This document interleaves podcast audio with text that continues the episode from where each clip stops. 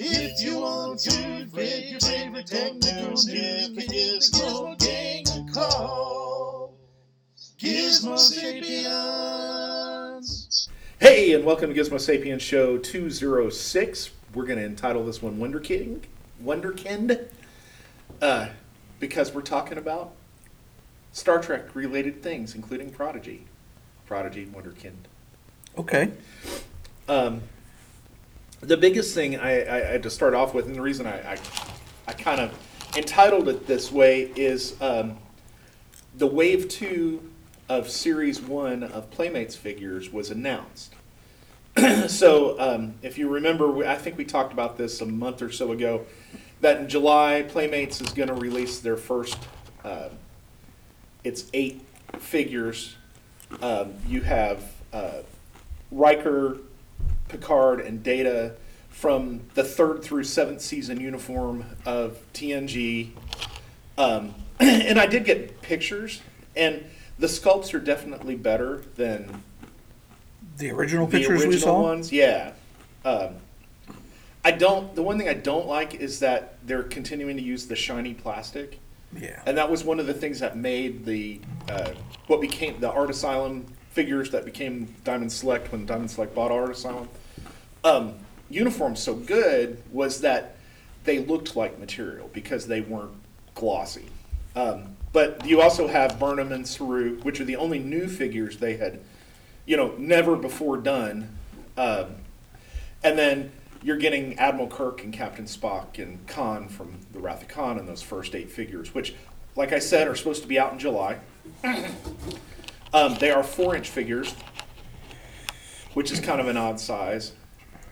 Because before they were three and three quarters, which was an odd size compared to the standard for a long time was either, you know, there, there's three standards for figures typically. You have um, 112th, which is a 12 inch figure um, you know, which the, the original GI Joes, and then in the you know the end and from like 92, 93, 94 of the uh, the GI Joe Real American Hero, they brought back the 12 inch Joes, um, and then um, you have the one eight. I'm trying to remember what or one one six is the twelve inch. One twelfth is the six inch figures, which the current GI Joes, the classified series GI Joes, and the Marvel superheroes and the Star Wars Black figures, they're all um, one twelfth, you know, which are six inch figures. And then you had the two and three quarters, which were the one eighteenth. They were really three inches, but two and three quarters to three inches, they would all fit the same vehicles and use the same size accessories and all that stuff. And part of the reason that in the industry that there's this standard is because um, the idea, eh, particularly when they first envisioned uh, the Star Wars, the Kenner Star Wars figures and the the uh, Hasbro GI Joe Real American Hero figures, was that they were all you could play with them all together. And Mego, Mego, you know, which I think is hilarious. They're the ones who created that standard because they started it with the Chips figures and the Battlestar Galactica figures, which came out uh, prior to the Star Wars figures, which then came out a couple years prior to the GI Joe Real American Hero figures. um, and so now we have these four-inch figures, which they really are not 1/18th scale. They're too big to use the same accessories and vehicles and things. And and, why that's important is for kids. If you're gonna let if kids want to play with them, it means you got to have a whole different set of stuff.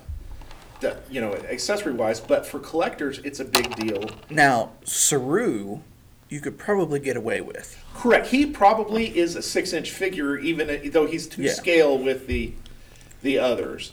Um, but it's important because collectors, the people who really make the sales on these toys, um, they want to be able to mix and match things and build their own sets by modifying other pieces. And, and a good example of that is um, Dollar Tree stores sells, and it for what it is, it's actually fairly good. I mean, the, it's only a five point articulation action figure, but they sell this uh, set of figures called Final Faction, and it's a, set in the you know in the future, and you have humans, but they're two and three quarter inch figures, and um, they have removable helmets and you know rifles and knives and guns and and um, and then you have the humans and you have the aliens.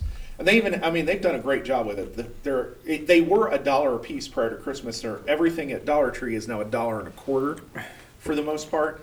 So after Christmas, but they've added a lot of the Final Faction stuff and they're starting to get accessories. And like for a dollar and a quarter, you can get this really, really cool, like, uh, kind of like the G.I. Joe Awe Striker, you know, uh, thing. It's a dollar and a quarter, and then it's a dollar and a quarter for the armor to go on it. But you for a, and I've seen these guys go out there and they're making, they're modding these things, painting them and adding some accessories and detailing them out, and making these beautiful, um, like you know, accessories to go with their GI Joes and Cobras Yeah. in their collections. And that's why these scales are important. And yes, I know that Playmates was kind of all over the place with Star Trek figures in their run, but the majority of the figures were three and three quarter. I mean, there were some that were five inches and some that were four inches, and their their uh, GI Joe equivalents weren't quite twelve inches tall. They were like ten inches. Um, Playmates has always kind of had that thing where I don't want to put words in their mouth, but if they're gonna sell a figure line, they want to sell the accessories, they want to sell it all and make all that bank. Yeah. Well, you know, and so you have have these eight figures. Well, then they announced Wave Two, which I'm actually um, a little more. I mean, I'll buy the others.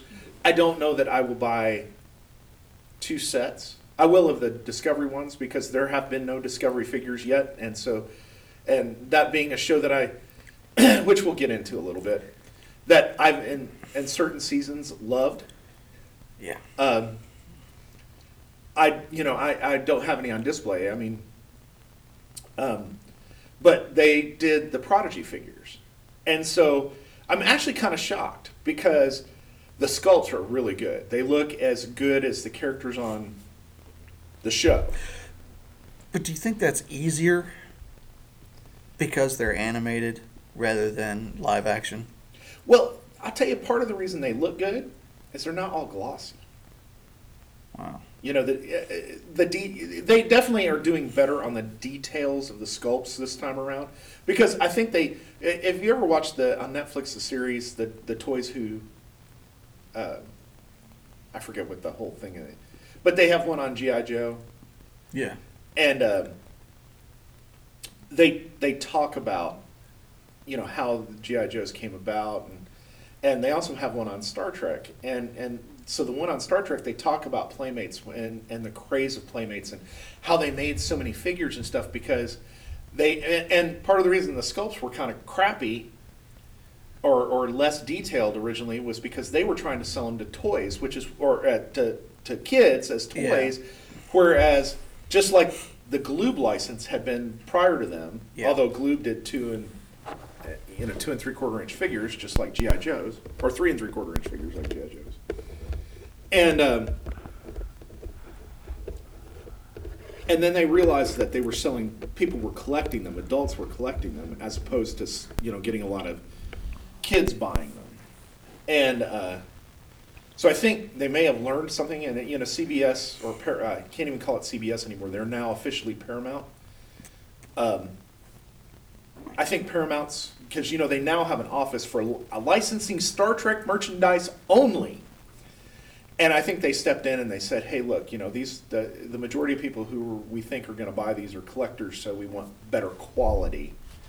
Now, what I don't want to see is GI Joe classifieds. If you can get them in the store, are like 1995 or 1999 retail. Star Wars black figures, 1999 retail. I don't want these Star Trek figures to come out and be 1999. It'd be bad enough if they were ten dollars retail, and I have a feeling they're probably going to be somewhere between twelve ninety nine and fifteen ninety nine. And uh,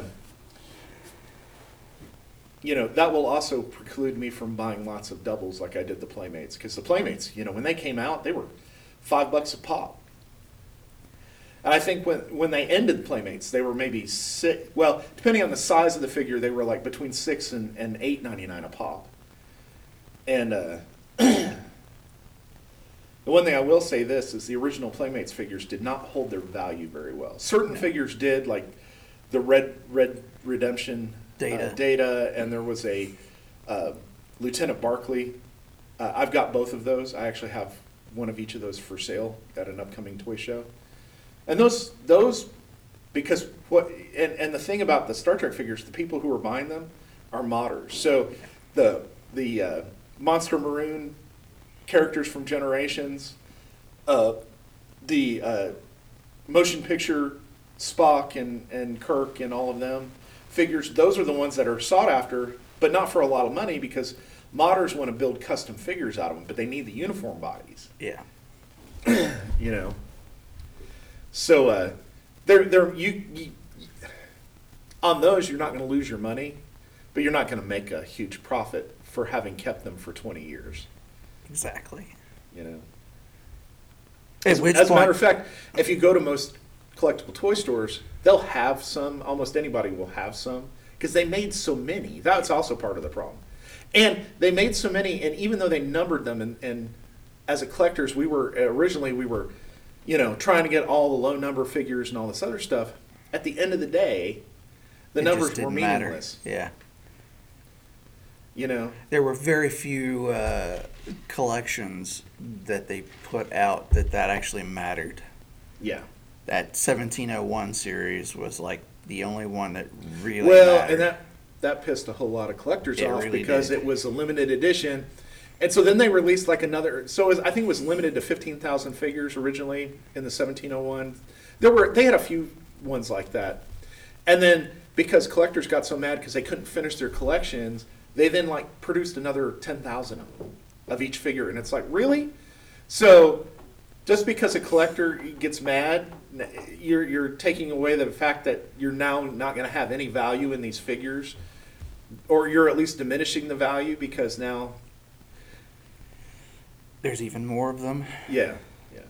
And I mean, I belong to a couple groups on Facebook of modders who do Star Trek mods, and some of them are amazing. They are. They're, I've, I've been amazed. I mean, they look like they're real figures. Yeah. Well, what I'll tell you what amazes me because I've seen this on. I belong to because because Star Trek and and um, GI Joe, Real American Hero are kind of my uh, my two big things. I, I love the original Star Wars figures, but even though I collected all the Power of the Force ones, I'm like divulge or getting rid of all those out of my collection. I mean, I have some open ones and stuff like that, but there's probably a lot of those that are going to go away too, the, of the open ones. I, I've been selling off all my complete packaged ones.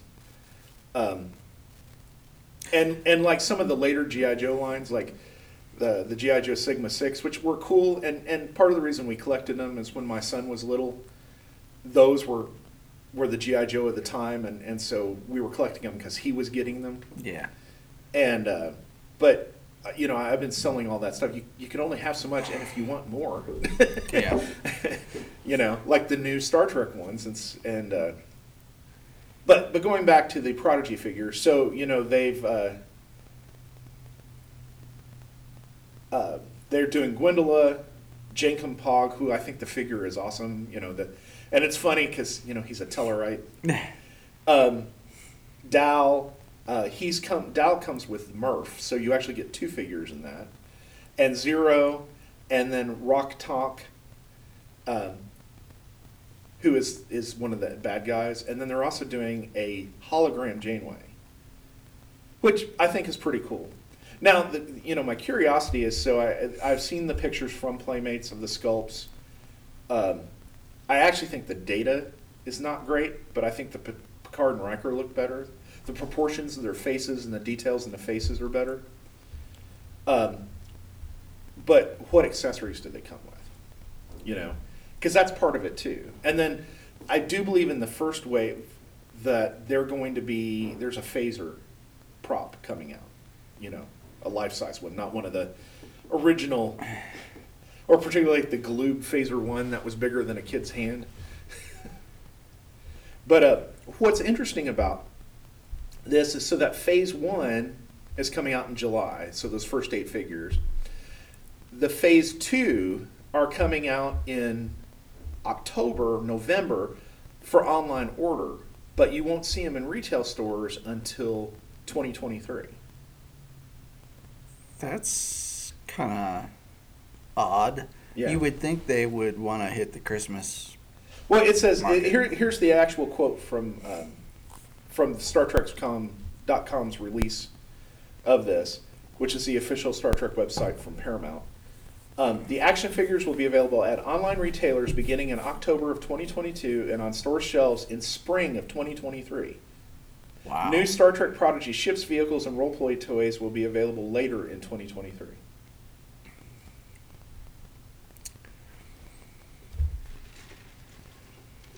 Well, and again, it'll be interesting to see if they do the marketing for the toys like they have the show. Yeah, I mean, they're claiming that that's a, a show for kids. Uh, I, we- we've talked about this before. Yeah. I, I don't know that. Well, I mean, the funny thing is, is for the Prodigy Wave Two line, they're releasing as many characters from that show as they're releasing in their whole wave, wave Yeah. one of series one. well, I mean, I think it's the new hot property. Yeah, You know, and Well, they I- think I- it should. It should. I mean, kids, from kids a- should like it. From yeah, it's I actually I've enjoyed watching it. Uh, there have been a couple episodes that were like, this is just fluff in between, but for the most part, you know, uh, Prodigy was was at least what they've aired so far this year. Because remember, this is not all of season one. It felt like it, but it's not. Because they kind of did a, it, well, it felt like it twice too. Because you then had the discovery break and and this so. But I, I've enjoyed the show. Now, what I wish they would have done, and it would have been much easier to do it this way, because it's a different animation style, is I really wish they would have done the lower decks figures. Yeah. You know, including a lower decks Riker, and uh, to me that would have been awesome. You know, and they you could then get a you know a Cerritos that had the the you know like the old Playmate ships where they made noises and sounds and lit up and and all of that. I, you know, I don't. it- It's kind of funny. My room in college had all those Star Trek ships displayed. Uh-huh. And now I don't even display those; they're all put away. Uh, the ships that I have displayed are the um, the the KRE-O Enterprise from the 2009 movie, Okay. and then the uh, Mega Bloks Enterprise D. Uh, those are the only two ships I have on display.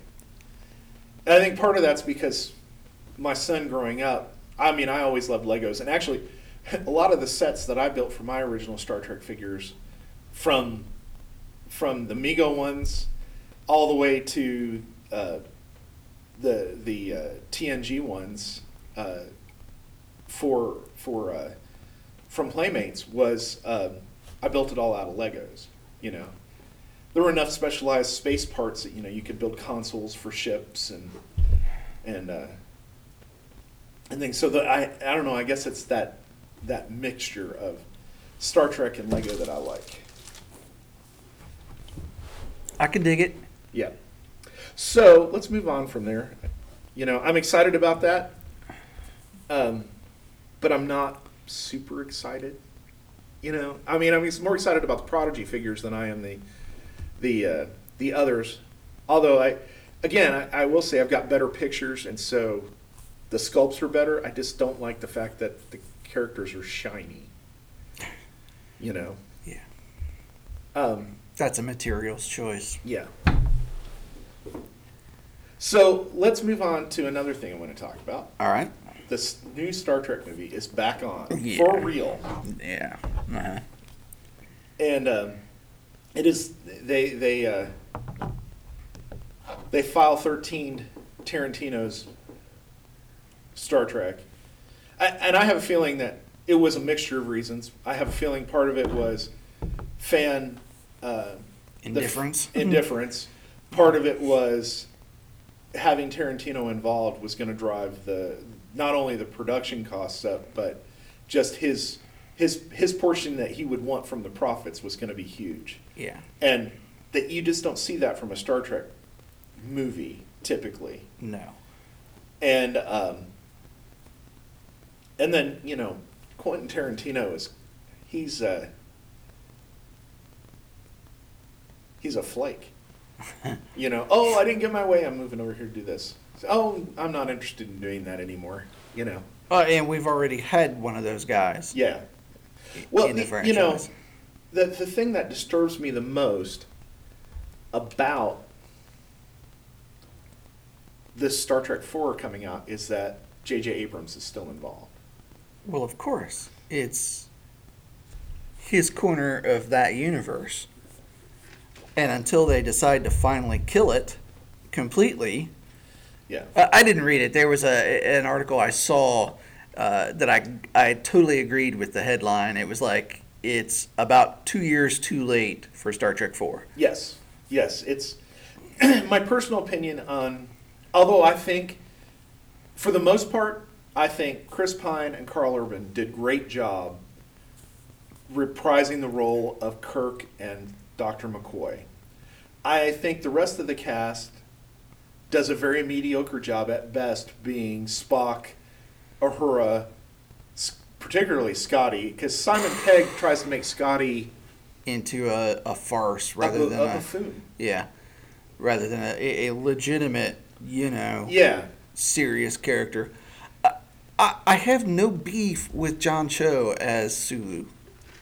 No, but he doesn't.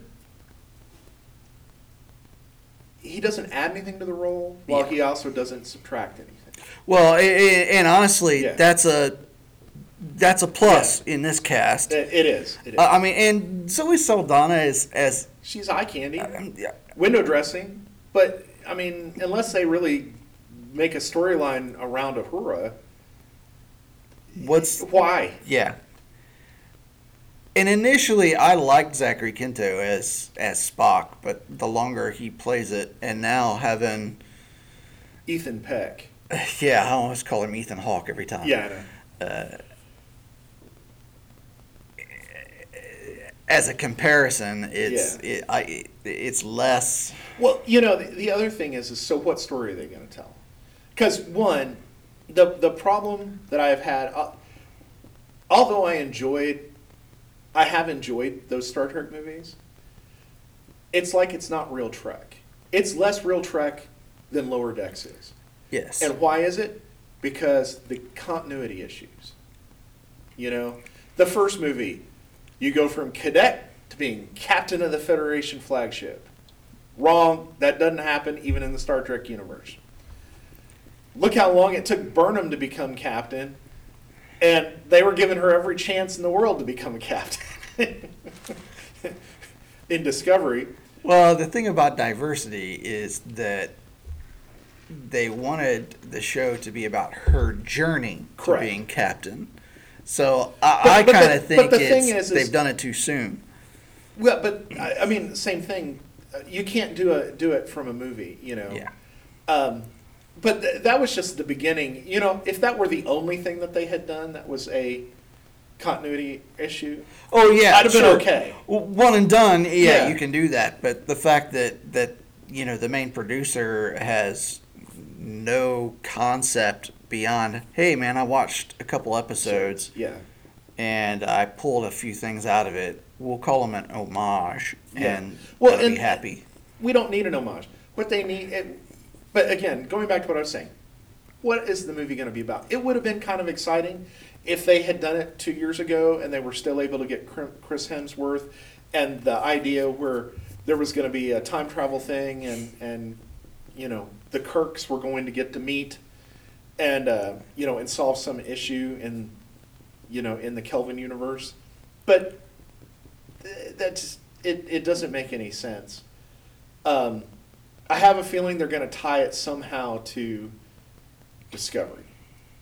Oh, I'm sure they will because JJ can't have An original idea. an original idea. Yep. I mean, he just he can't. Well, without Carlton Cuse, he cannot have. He can't even appear to have an original idea.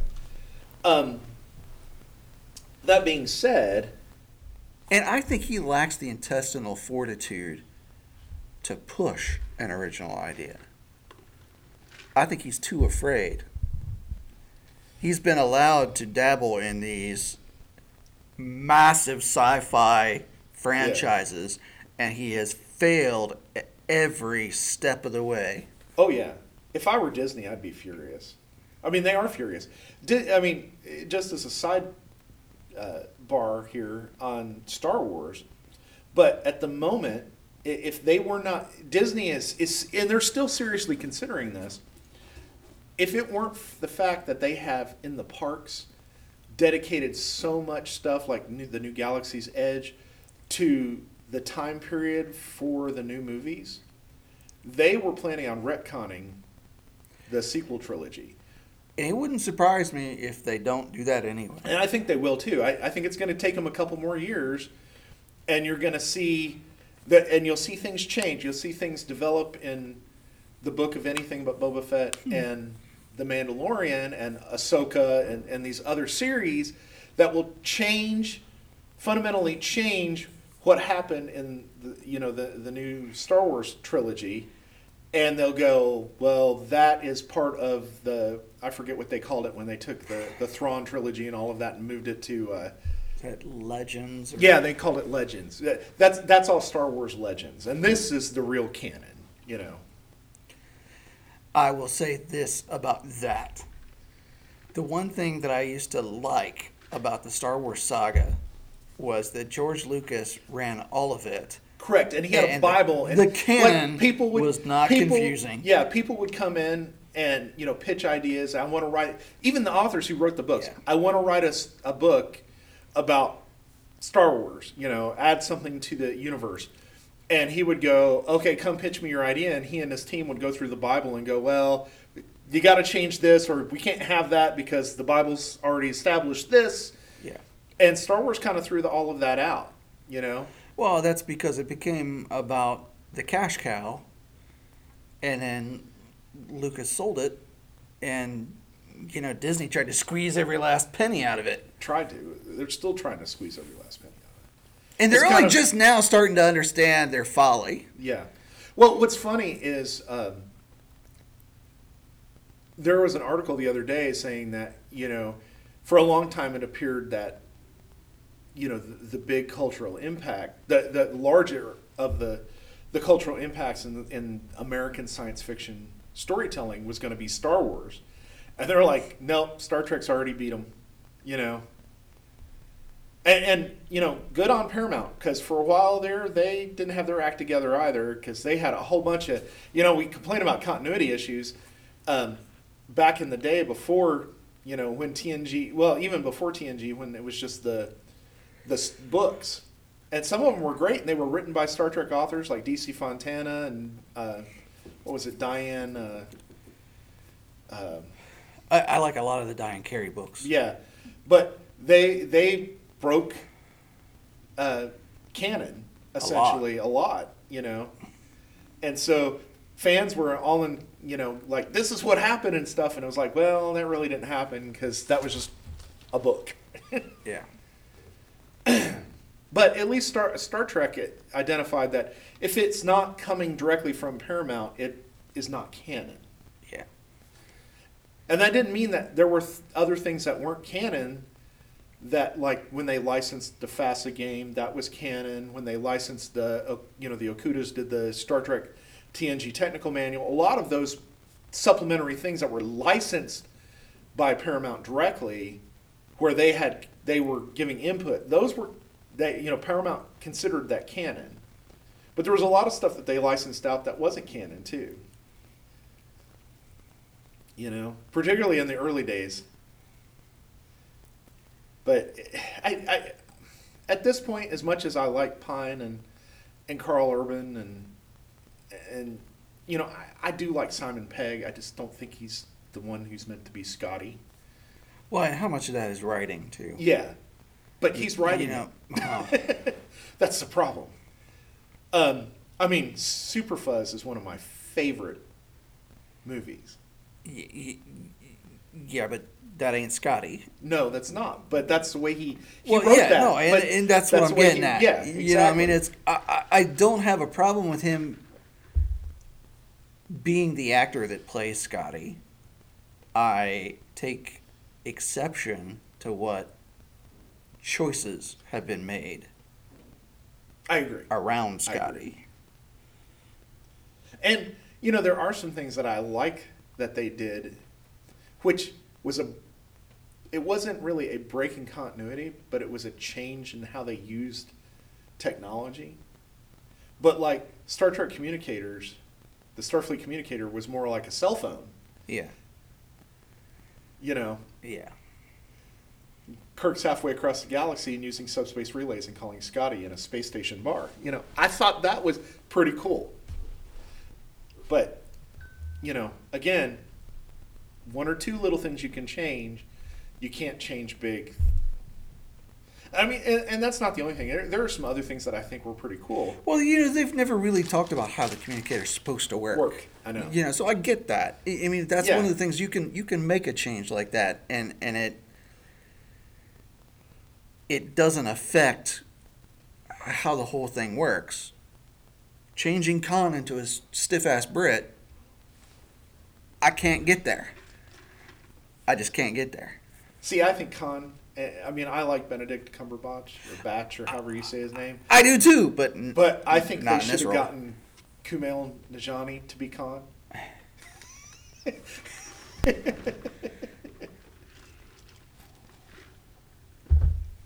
or uh, uh, what's his name? Aziz. Uh, Yeah. well, they might as well. I mean, that, that would have Scottified and he could, he Khan. yeah, he could have been, you know, Tom Hannaford instead of- exactly. exactly. Instead ex- of Harrison. Exactly what I was saying. Uh. Okay, let's move on. Let's let's talk diversity.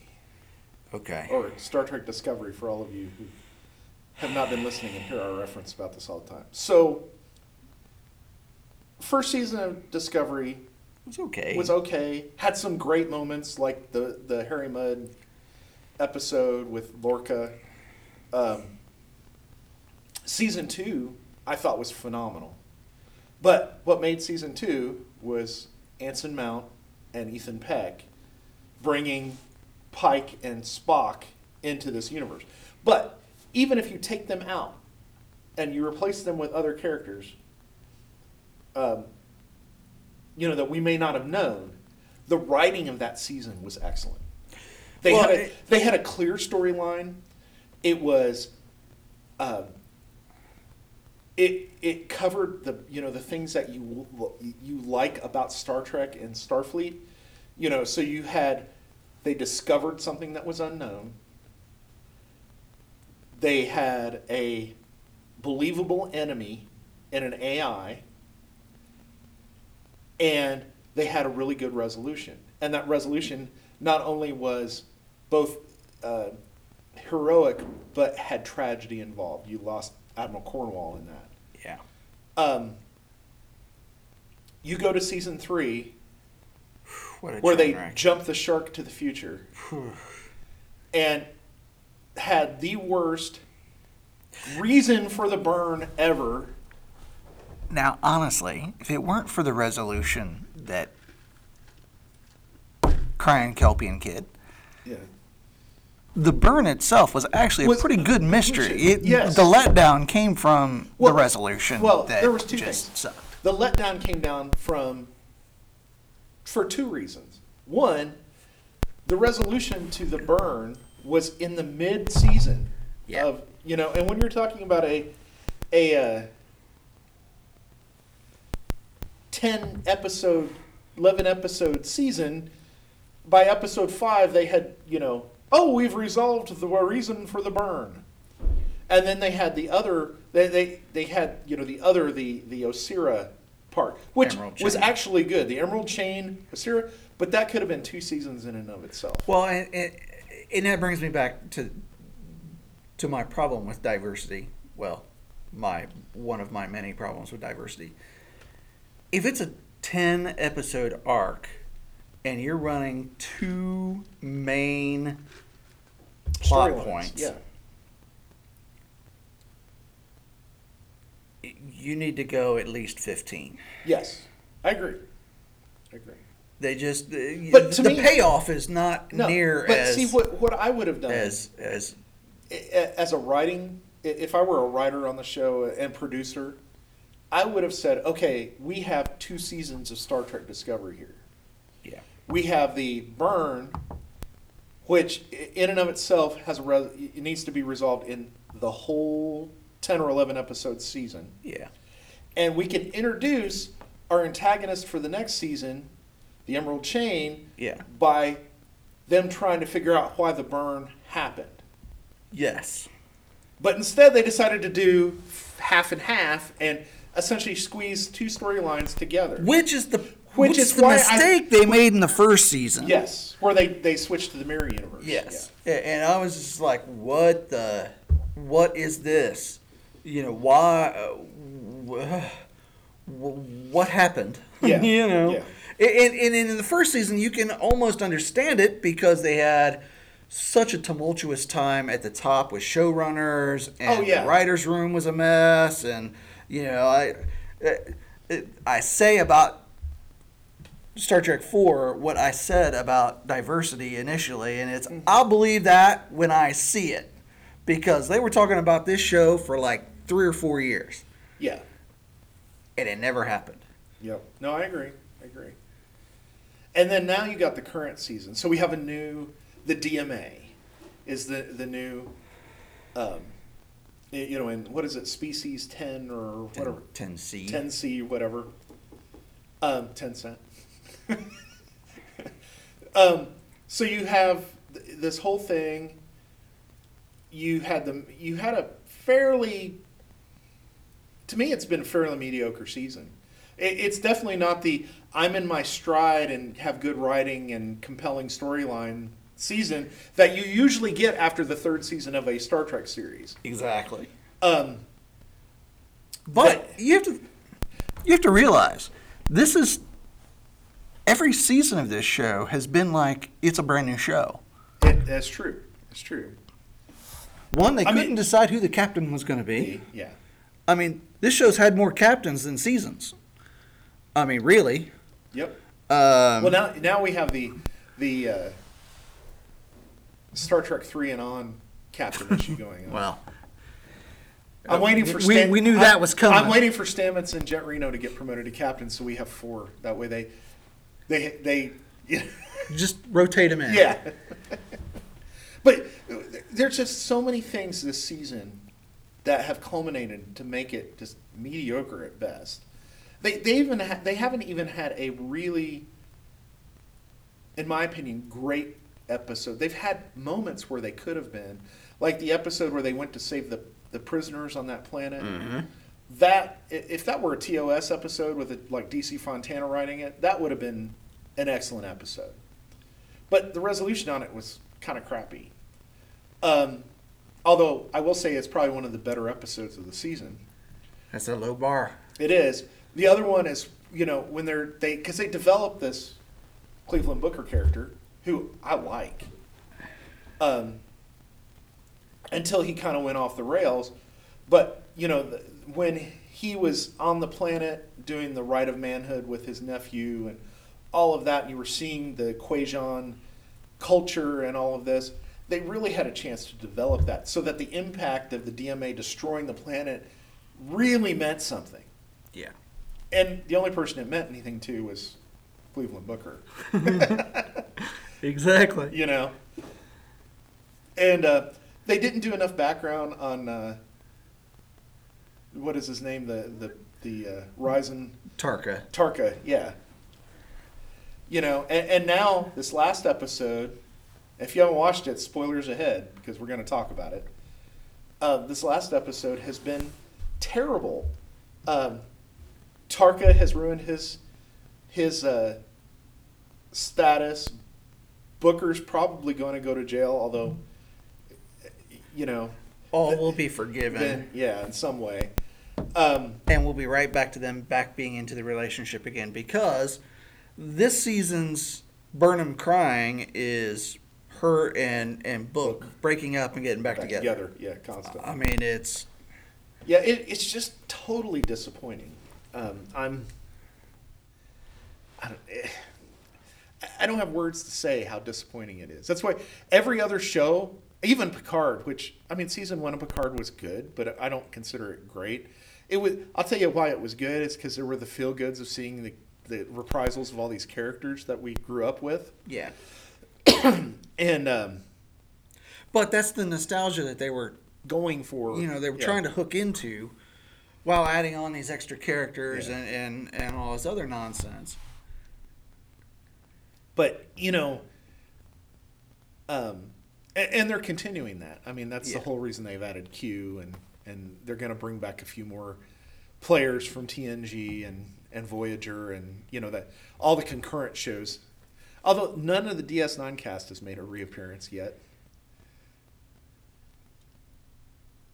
I've heard that they pitched Avery Brooks, and Avery Brooks said no. i can see that but Me too. i also think that's stupid on his part Re- Rene Auberjonois Is is, dead. dead. Um, alexander siddig could be on the show though he could, he could actually tie into one of these Section Thirty One shows. Yeah. if you ask me. Um, I, I wouldn't. but nana visitor i mean you know there's Colm Meaney Meaney, I don't think wants to do it anymore. Well, I don't think they could afford Colm Meaney. I mean, Paramount could, but to bring him in for a couple of episodes might be too much. I don't know. He's he's done some things that I'm like, wow, really? He's in that? Yeah, I I mean, know. like S- S- Stargate Atlantis. Yeah, it's true. I mean, he did like ten or twelve of those. Yeah, but we're still talking a while ago, Well, that's true. you know. And I think he's getting to the point where he's he's old enough now where he's like, do I really want to go do that? I mean, I Yeah. could go do it for nostalgia reasons, but Well, he was. He's also not one like Avery Brooks. He's not one who's been on the convention circuit Yeah. and, and everything. You know, even even Patrick Stewart for a long for a while, a long while, he was pretty hard on the convention circuit. I mean, I saw him two or three times. I think At I've smaller conventions. seen him once that I can remember. Uh, Well, we well, saw maybe the, twice. we saw him first time in Indianapolis, Yeah, and uh, I saw him in Columbus once. I was gonna say, didn't he come to CareCon? Yeah, So I would have been twice. and then I saw him in Vegas. Yeah, I'm not going to Vegas. That's the only time I've seen Avery Brooks was in Vegas.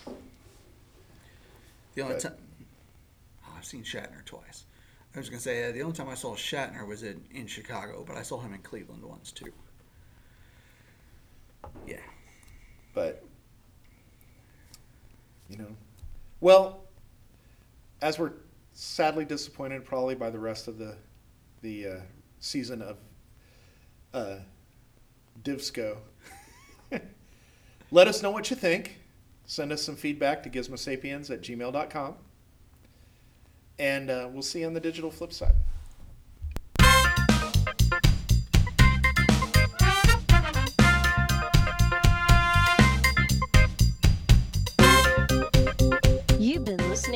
Gizmo Sapiens, a technology and entertainment podcast.